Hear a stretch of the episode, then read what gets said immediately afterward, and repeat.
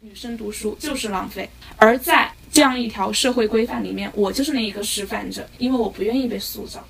隐藏一滴水的最好办法，就是将它汇入大海，在融入集体后，个体的差异性就从此消弭了。当你对某件事情有了刨根问底的态度，深入的挖掘与思考，这样子就已经走在觉醒的道路上了。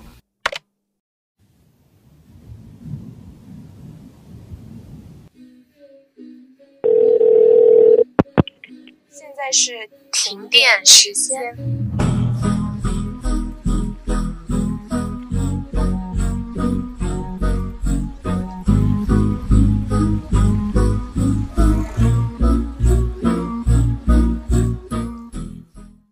Hello，大家好，我是上期开智，这期希望能够唤醒大家的无敌贤宝。Hello，大家好，我是摆脱内耗，走在自爱之路上的随妻。好，我们开始今天的节目。有人问我，你最怕什么呀？我想了一想，我天不怕地不怕，最怕的是有对象吗？这么大了还不谈恋爱呀？啥时候结婚啊？再不结，以后没人要了。读那么多书有什么用哦？找个好男人不就可以了？要求别那么高，合适就行。年纪大了就不好生孩子了。这些话是不是感觉很熟悉？刚过二十岁，我就经常听到周边的各种亲戚啊、公司的领导啊。更离谱的是啥？哪怕是第一次见面的陌生人，他也会这么问，自然的就像是问你早上吃了没。可在我听起来，这些忠告和劝导，感觉是相当的刺耳和郁闷，甚至有时候会想反驳说：我不结婚生子，既不触犯任何一条法律，又没有违反道德标准，怎么搞得好像我就变成异类了一样，需要社会上其他的人去行使监督权，防止我偏离社会规范呢？唉。深有同感。社会规范可以理解成基于生活中普遍默认的共识而形成的规则体系。简单来说呢，就像黄金生育年龄这一概念，它被大肆宣扬的主要目的就是鼓动女性在二十到三十五岁自觉的去完成婚姻和生育任务，好维持社会祭体嘛。于是呢，女性到了法定的结婚年龄，就该想办法把自己嫁出去，这样子的一条规范就应运而生了。首先吧，它会划分出所谓的适婚年龄段，以及构建出一个超出该年龄段还不结婚的话，就会沦为社会失范者的社会语境。那么，在这样的一条社会语境下面，社会全员都是规范的监督者，他们站在制高点上，然后时不时用言语来提醒你。约束你，甚至压迫你。如果你不配合的话，他们甚至还会使出一些谴责的手段，连带着你的家人一起。这样子的话，家长也就顺理成章的成为了催婚的主力军。是的，这还不算哦，他们还会制造一些如什么“男人四十一枝花”。女人四十豆腐渣这样子的年龄焦虑，三十以上的女性在婚姻市场就会进一步的被剥夺选择权，然后遭受更多的歧视。没错，这些现象让我们感觉到非常的荒谬和不适，所以也牵扯出这一期我们想要讨论的主题——社会规范。接下来我们会通过社会规范如何塑造女性、女性被塑造的结果及影响，以及如何从规范中自我觉醒进行讨论，希望能给更多觉醒中的朋友们传递一些信号。其实。你不必，其实你也可以。然后呢，都去勇敢的寻找真实的自己，让自己真正的属于你自己。我要说，最近一次我切实的感受到原生家庭对我的塑造，嗯，这个要回溯到八月十二号那天晚上，我妈她突然给我发了一个学校名称。问我这个学校怎么样？然后因为当时我弟弟他刚结束高考，在录取阶段，所以他没有多说什么，我马上就猜到了，估计是我弟弟被这一所学校给录取了。然后我就帮他查了一下，这一查呢，就发现那只是一所医科学校的民办二本。然后风评也不太好，而且学费很贵，最高的大概达到三四万一年吧。而且我弟他是体育生，可以说是专业更是风马牛不相及。嗯，基于长期以来家庭反馈给我的对于学费价值的判断，我就表达了自己的立场，两个字：不值。确实不值。对啊，花这个钱还不如送他去复读呢，或者直接退档补报。我跟我妈这么说了之后嘛，在我这里一直都比较心疼钱的妈妈给出的反应是，复读的话，我弟他吃不了这个苦。但是如果退档呢，他又怕退档之后如果没有别的学校再要他了怎么办？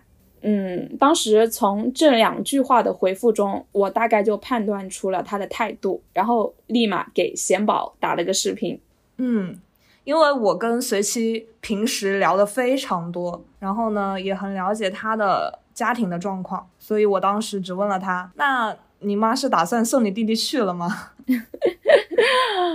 我说还没有定，但是八九不离十吧，以我对我妈的了解，嗯。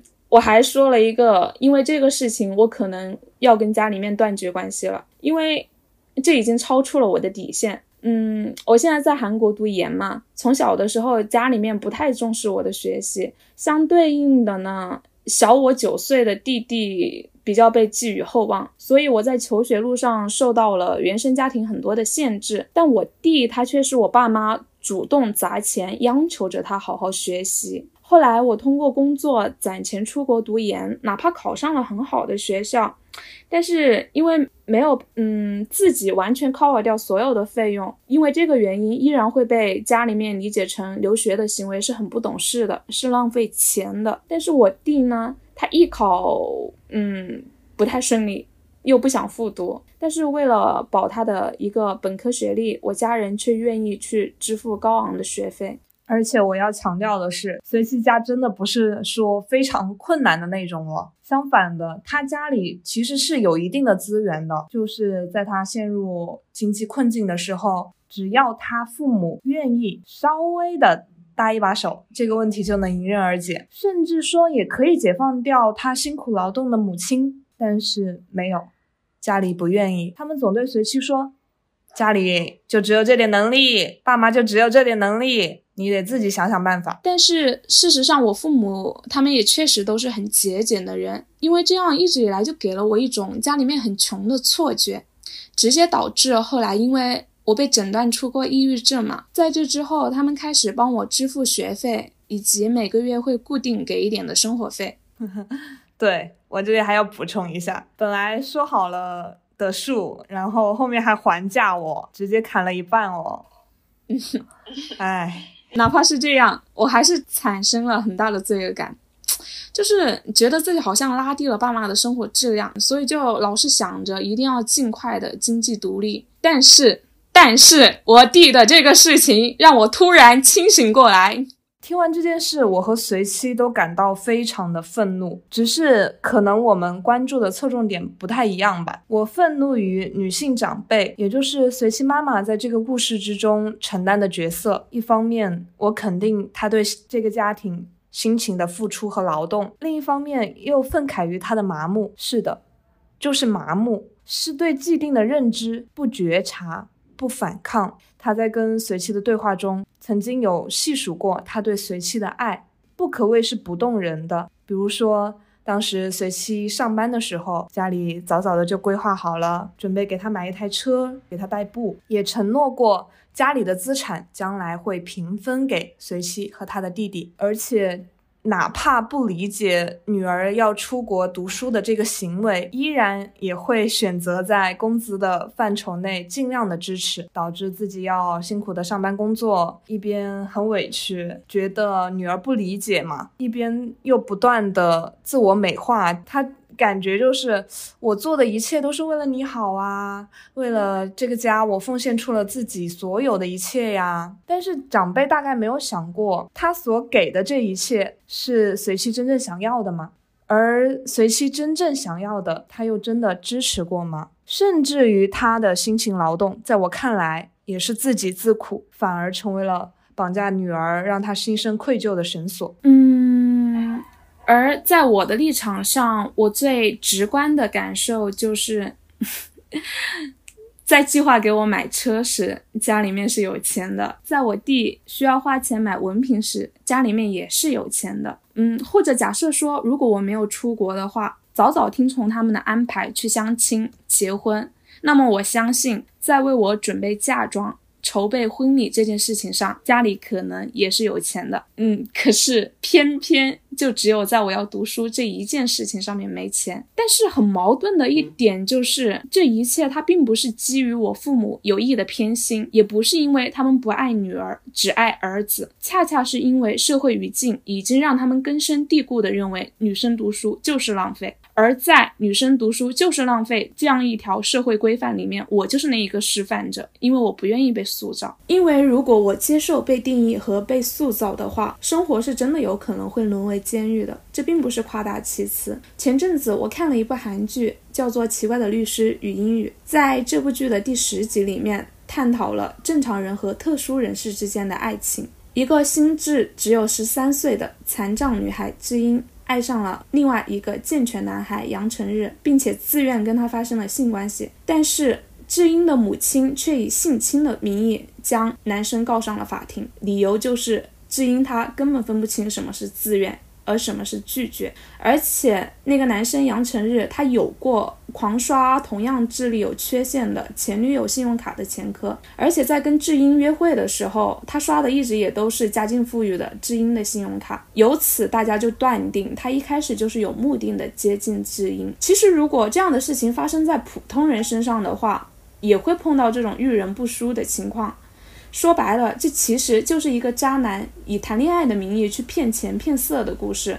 但不可否认的是，在这个故事里面，女孩的心动是真的，双方之间的性行为也确实是基于自愿的，唯独就是感情错付了人吧。嗯，因为这样，智英她主动找到了杨成日的辩护律师，告诉他杨成日其实并没有性侵，虽然他也知道这个男生并不是个好人，他渣，但是。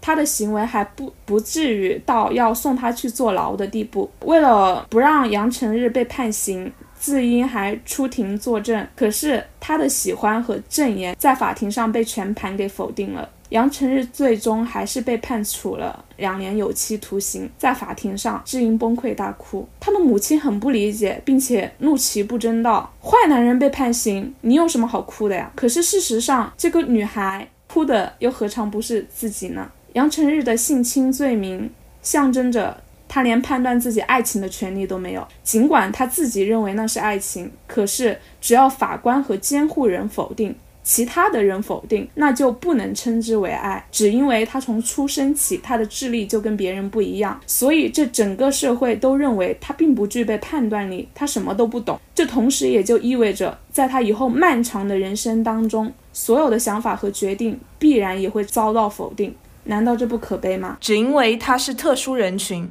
社会认定的残障人士，他的主观感受和作为一个社会成员的正常表达权利就被剥夺了。实际上，医学范畴内对于特殊人群的界定是不能百分之百判定他什么时候无法左右自己的思维和身体，什么时候又与常人无异的。既是如此，那根据共同的一个或者多个特征去划定一群人，将他们定义成特殊人群后，统一与正常人区别对待，然。然后用集体共识去消解个人意志，但大家有没有想过，如果我都无法代表我自己，那谁又凭什么来代表我呢？正所谓，隐藏一滴水的最好办法就是将它汇入大海，在融入集体后，个体的差异性就从此消弭了，而我们每一个人也可能因为身上的某些特征，成为即将被划定的特殊人群。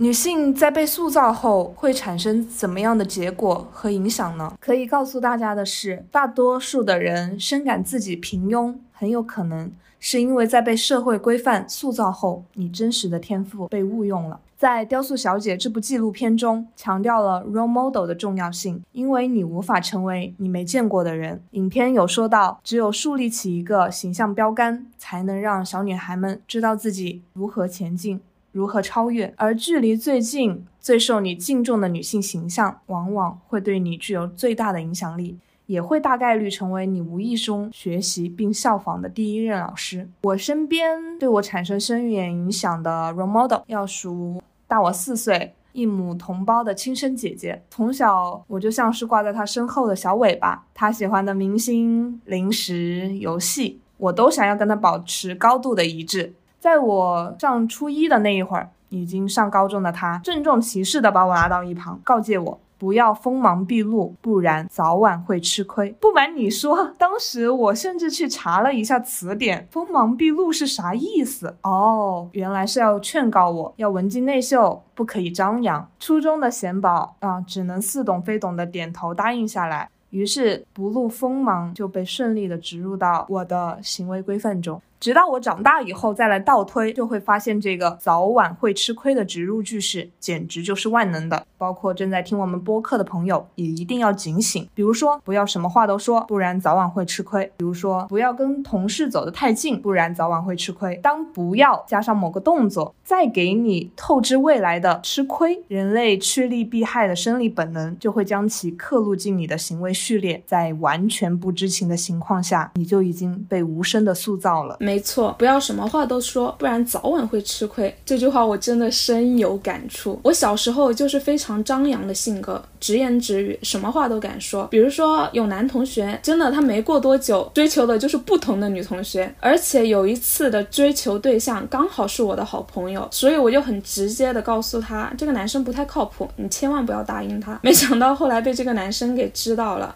他就特意来警告我，不要多管闲事，不然早晚会吃亏。这个男生的朋友之后也跑来找我，然后告诫我要收敛一点。话别那么多，容易得罪人。之后从其他事情上，我也听到过类似的话，以至于后来我就渐渐的不怎么爱表达了，因为会去担心别人的看法。开口前呢，也会再三的斟酌，这么说的话，我会不会让对方心里面不舒服啊？会不会给对方造成不快呢？结果反而让自己变得越来越拧巴。坦率直言的天性，受到群体负反馈以后，就完全的改变了。类似的。塑造还体现在方方面面，比如说我亲姐姐，她在功课上会更偏好于语言类，像英语和语文，而我在学龄时候展现出来的优势是，像我学前班的时候能够迅速的熟练掌握百以内的加减乘除运算，小学时也学奥数，嗯，在班级里面也算是名列前茅吧。初中进入到了本地数一数二的好学校，所谓的尖子班，数学成绩依然是模拟一百一十七，会考也考了一百一十四分，大概是错了一两道选择填空这样的水平。但在我的成长阶段，没有人会重视我的数学学习成果。Role model 给我灌输的思维一直是，女生天生逻辑差，等高中以后数学成绩就会下降了。何况还有物理、生物、化学，很可怕的。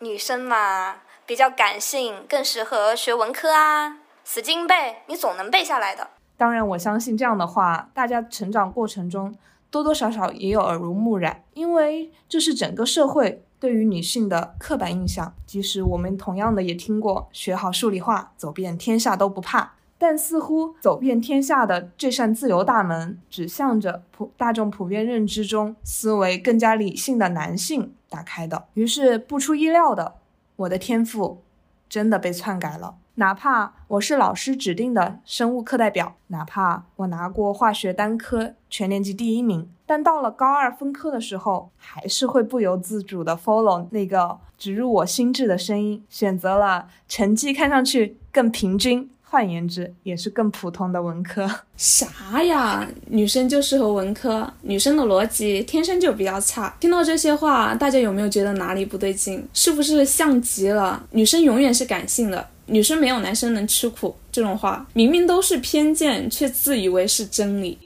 是啊，实际上大学的时候，我特别喜欢做一些测试，啊，逻辑思维能力的测试，我能达到范围内的百分之前三，还有门萨的智商测试题。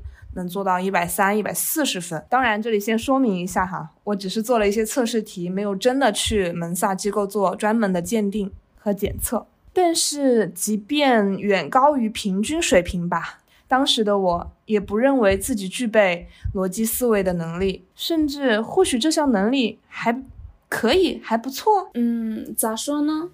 其实我觉得是固有认知的影响吧，自己给自己设了限。好在现在找到了正确的方向。其实我也是第一次听贤宝聊到他这段天赋误用的经历，从理到文，又从文扭转回理。你是怎么打破这个植入思维，意识到自己其实比起文学，还是更具有逻辑思辨的天赋呢？事情的转机还是到了工作以后。当我按照 role model 植入给我的，我应该要更擅长的写作能力去找工作的时候，发现内容编辑工作带给我的只有无尽的痛苦啊！我没办法仅从文字输出中找到快乐和意义。工作了两年以后，灵感枯竭，实在不得已才转向了更庞大的工作领域，也就是互联网的运营。而运营几乎天天要跟数据打交道的工作习惯，跟之前已经截然不同。从散点的灵感，直接到搭建完整的框架和体系，发现问题，检查系统漏洞，然后去解决问题。而且在这个过程中，对投资理财也产生了兴趣，促使我自发自主的去学习和研究，还考了证券资格证这样的证书。但在我工作的时候，由于这个固有认知非常深刻，所以在面对数据分析依然是不自信的。我一个文科生，没有过专业背景。能做好数据分析吗？内心的怀疑和恐惧令我一直在逃避。这个阶段，我依然认定非必要不学数据。最后，我通过一系列的反思总结到的经验，就是要突破社会塑造下的固有认知。首先，你对自己要有更深刻的了解，让光能够透进来。所有让你感受不好的标签或者看法，都是你需要去解决的课题。然后。是修正你未来蓝图，基于兴趣去勇敢的尝试，刷新那些遗留在你身上的认知植入。我就是在完全跳脱出工作环境后，在享受 gap 的这段时间里，索性屏蔽掉了外界对我的影响，开始独立思考。互联网的便捷能够让我通过不同的传播形式去获取知识，所以一次偶然的浏览啊和听播客的过程中，就有被 Web 三点零的理念所打动，进一步的去认识到数字是对世界的客观描述，而且在我们熟练的掌握和运用一些工具后，可以根据自己的愿景去创造和搭建这个世界，Amazing。这令我从心底开始产生向往。现在，我也已经开始着手数据挖掘和编程工具的学习了。虽然前期还是要摆脱一些一看数字就头疼的塑造后遗症，但在认识自我的这件事上又更加深化了一层。我跟随其闲聊的时候，回溯了这二十多年被社会规范塑造，既有天赋被错用，长期处在自我迷失的状态，但。也有随着对自己自我了解的深入，逐渐开始和固有认知的自己对话。起初，他单方面的压制我，占据了我整个的心智，到平起平坐，逐渐的开始质疑脑海中第一时间冒出来的观念和想法，最后重新审视它，将它打包驱逐。所以，我希望每个女生都可以拥有这样的勇气。习惯阶段性的去复盘你的人生，去找到你真正的天赋和自信。在讨论如何从社会规范中自我觉醒之前，我们想先分享一下《飞跃疯人院》这部电影。电影讲述了男主墨菲为了逃避监狱的强制劳动，所以装作精神异常，被送进疯人院的故事。殊不知啊，这里面有着一套跟监狱相仿的对病人进行监视。规训与惩罚的运作机制，而远非他想象中的自由避难所。在这样一座死气沉沉的疯人院里面，护士长扮演的就是监视者的角色。他制定了一整套秩序，病人们必须严格的遵从，一举一动全部都受到了监管。护士长也是权力符号化的呈现。由于社会地位的赋予，他有权利去惩罚和折磨违反规则的病人。在这部电影的结尾有一个高潮片段，墨菲发狂似的将护士长扑倒在地，并且狠狠地掐住他的脖子。其实体现的就是对于社会规范的权力监视者的无奈和愤怒。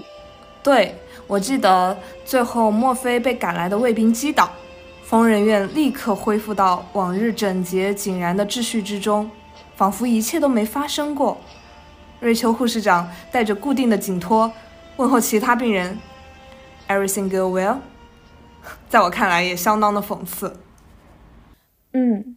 整部电影的基调都是这样的，而且我发现哦，这部电影充满了法国哲学家福柯的思想。在福柯的眼中，社会就好比一个全景式监狱，身在其中的人们随时都被监视着、被规训着。疯人院也是如此。追求自由的墨菲是敢于挑战社会规范的第一个觉醒者。他带着病人出海钓鱼，还带女性朋友来疯人院。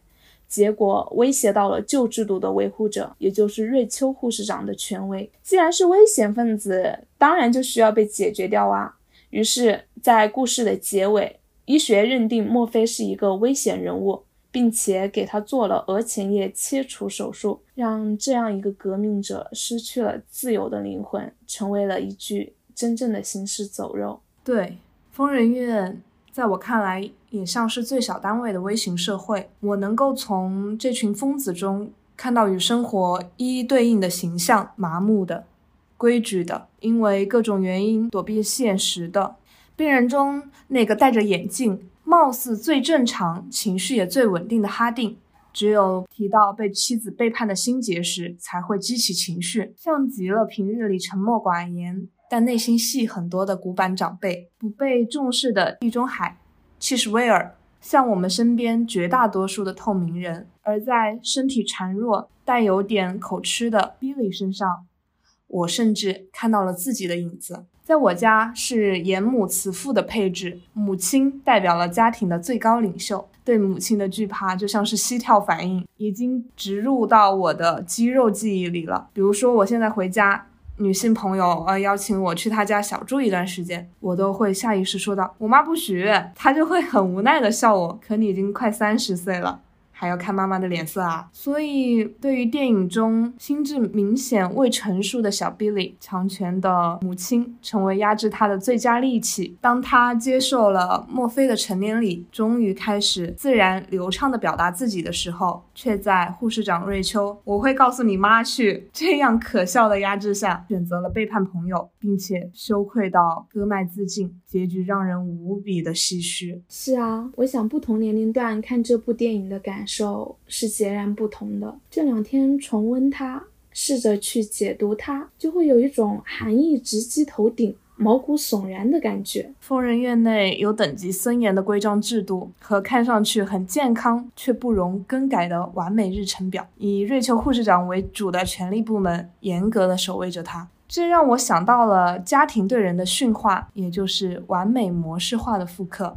我们在探讨自我觉醒的时候，基于主体和客体的差异性，存在着两种视角。我认为自我觉醒是分层逐级而来的，最初的觉醒很难从自己身上捕捉，所以我是从第三人称视角觉察到的。对，没错，我目睹了一个孩子被家庭驯养的整个过程，然后开始意识到这不对劲。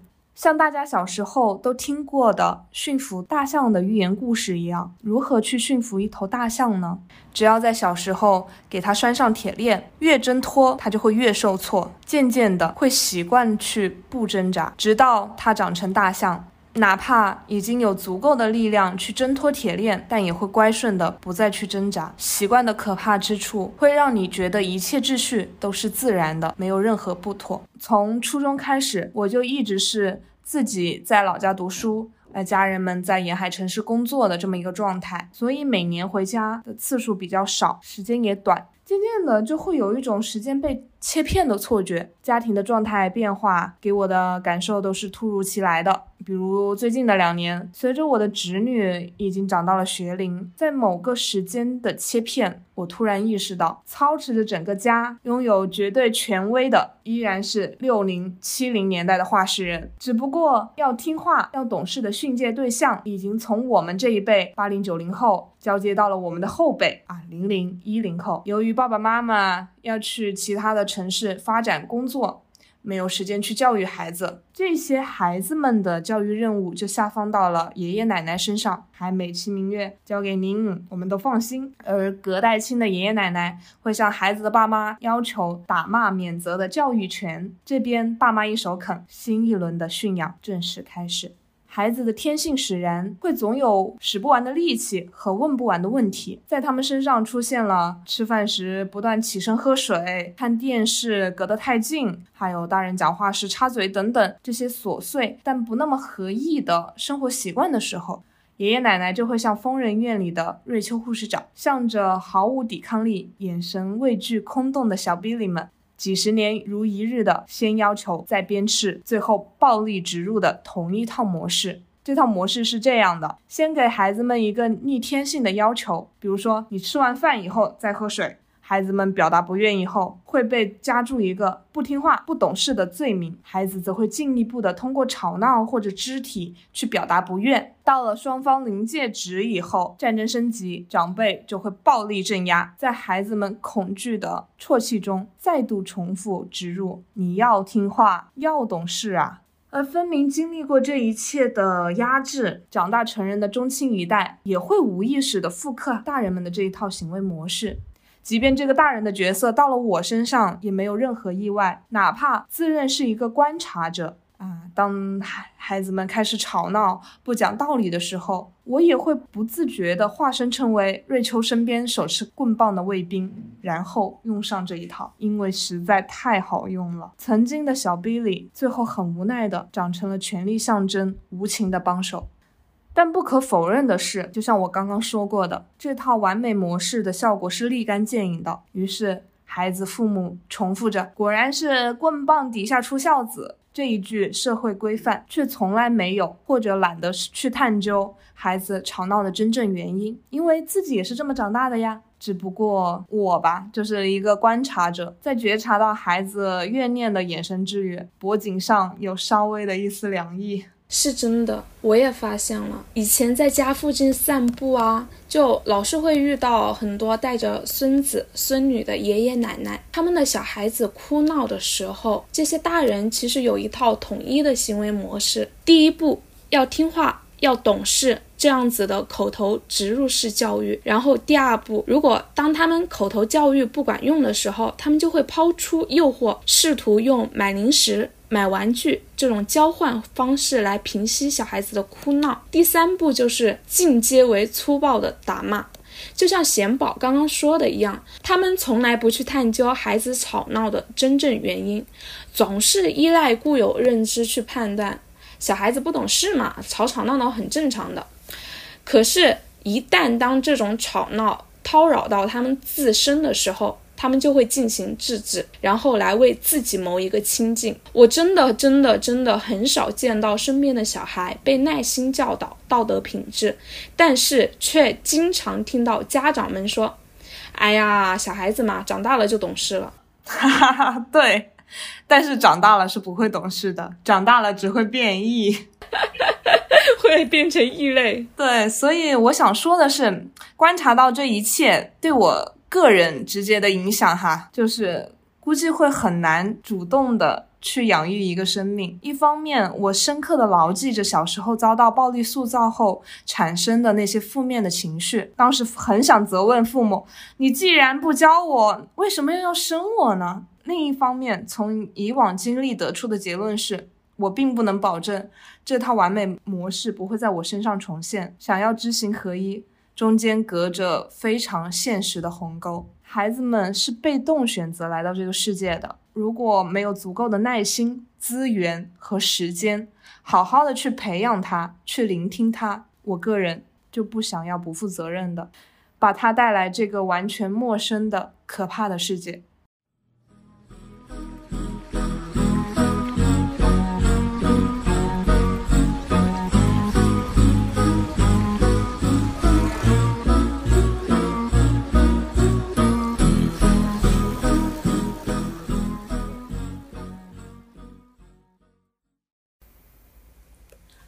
作为一个主观的沉浸式体验派，我认为，当你对某件事情有了刨根问底的态度，然后深入的挖掘与思考，其实这样子就已经走在觉醒的道路上了。出国读书一直是我人生的分界点。以前呢，我是父母和亲戚口中的乖孩子，因为万事都不用操心。工作期间也曾经两次出资送父母出去旅行，但是没有想到后来会因为读书这样一件事情，一夕之间就变成了一个任性的、给家里面拖后腿的女儿。说真的，我实在是无法理解这种逻辑背后的成因，到底为什么读书会是一种过错呢？为什么呀？我就想啊想啊，也经历了长时间的内耗。直到开始接触王阳明的心学和大众占卜，嗯，这样子才有了初步的觉醒意识。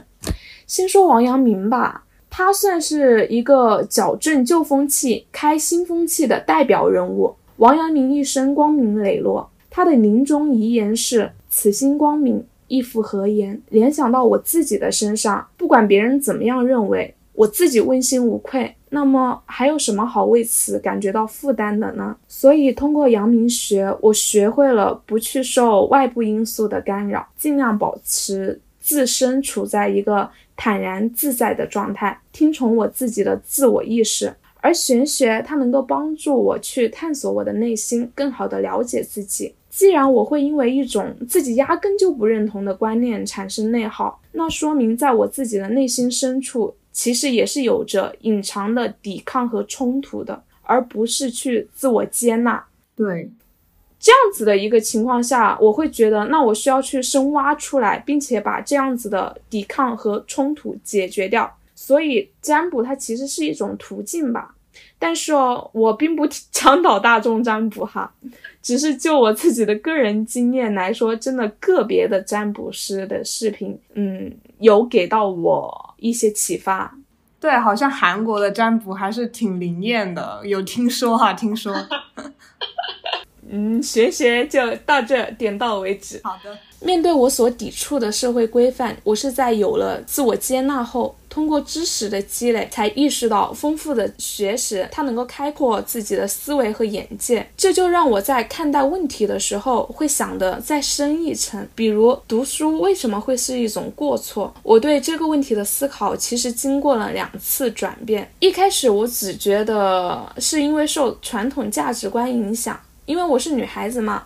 父母他们重男轻女，但是却不自知。可是不对啊，就是我妈她有三位姐妹，她们真的从小都非常的疼我，而且思想也都比较开放，一直以来都算是那种无条件的支持我，并且理解我。嗯，所以我算是什么话题都能跟他们聊。可是我真的没有想到，在这件事情上面，为什么会连他们也觉得我父母的做法是合理的呢？我的大姨她给出的理由是。总不能让你弟弟没书读吧？我说这不是重点呀，我从来都没有愤怒过我父母对弟弟学业的投资。我记得他高一的时候，因为不想学英语，然后想学一个小语种去参加高考，而且他喜欢看日本的动漫嘛，当时就说想去学日语，费用接近三万。我妈她第一时间有问我的意见，我当时是欣然同意了的，因为我觉得既然她完全都不想学英语的话，如果她有动力去学习日语，而且这个行为能够帮助她将来有更好的发展，我认为那是没有问题的。因为我当然也希望她好呀，所以我愤怒的点其实是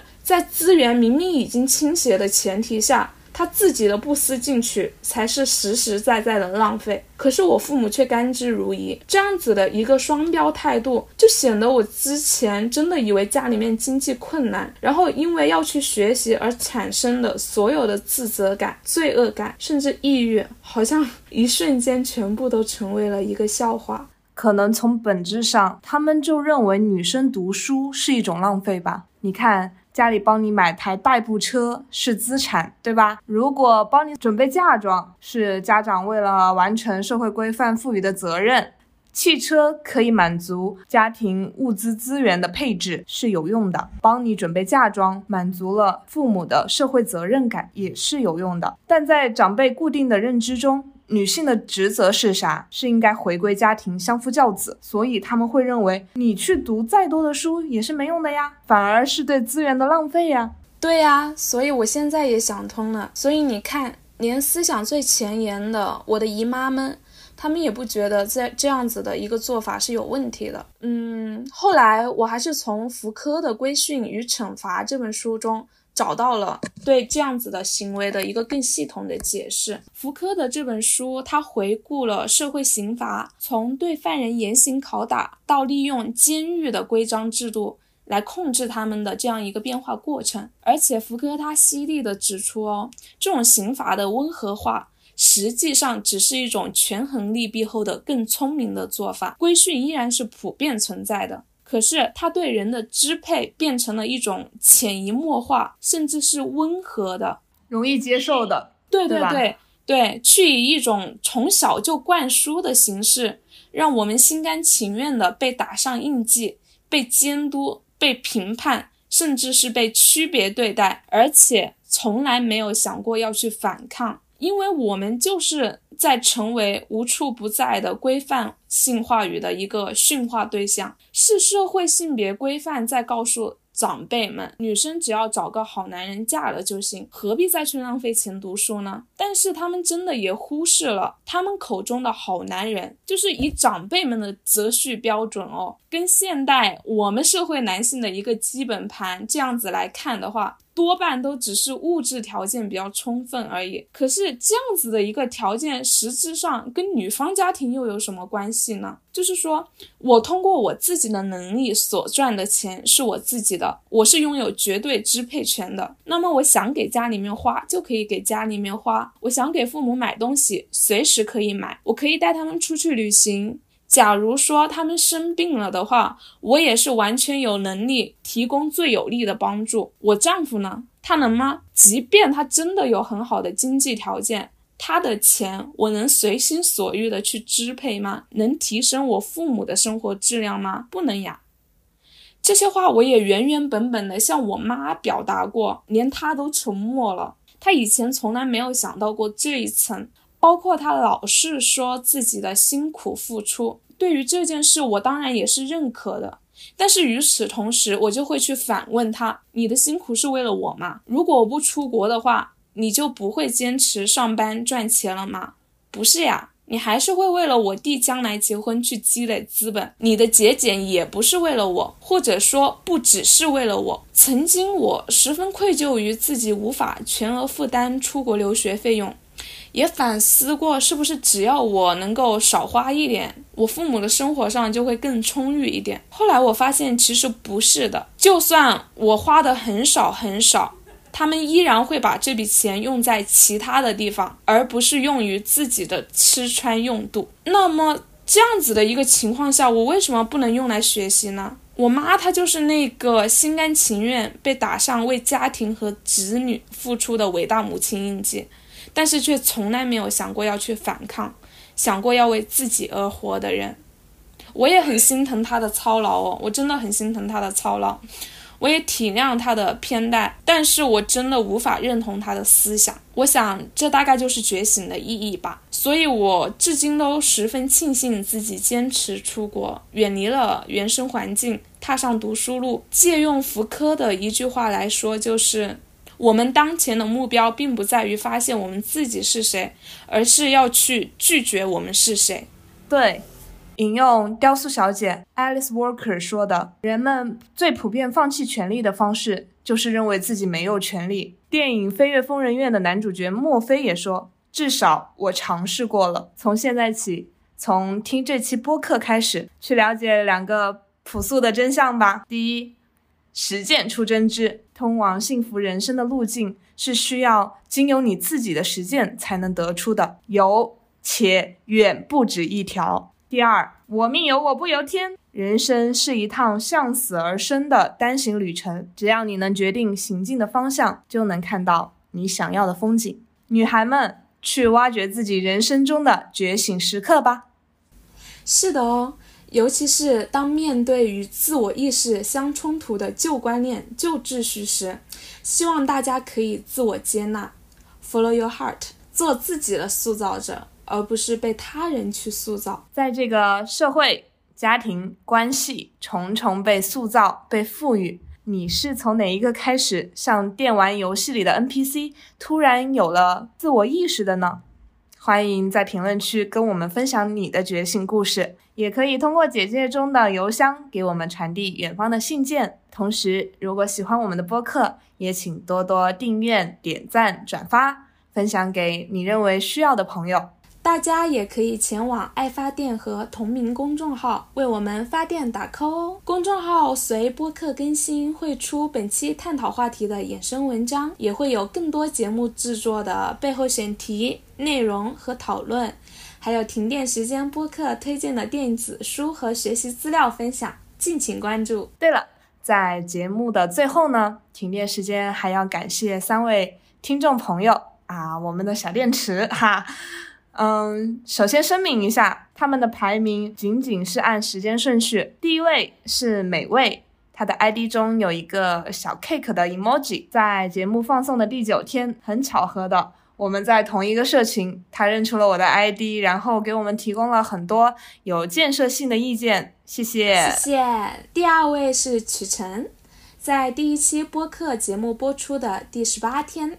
在我们的评论区勇敢地发表了交友宣言，然后就被我们顺利勾搭上啦！谢谢他发送出许多友好的信号，而且是在我们讲完镜像人生以后，我们又遇到了世界上的很多个贤宝和随妻，谢谢你，谢谢你。第三位是木松。在我们筹备本期内容的时候，二十九号停电时间发布了第一次征稿。这一位是第一时间响应我们的朋友，是一个声音很好听的小姐姐。虽然最后很可惜，投稿的音频没有在正式的节目中出现，依然非常感谢她的支持与付出。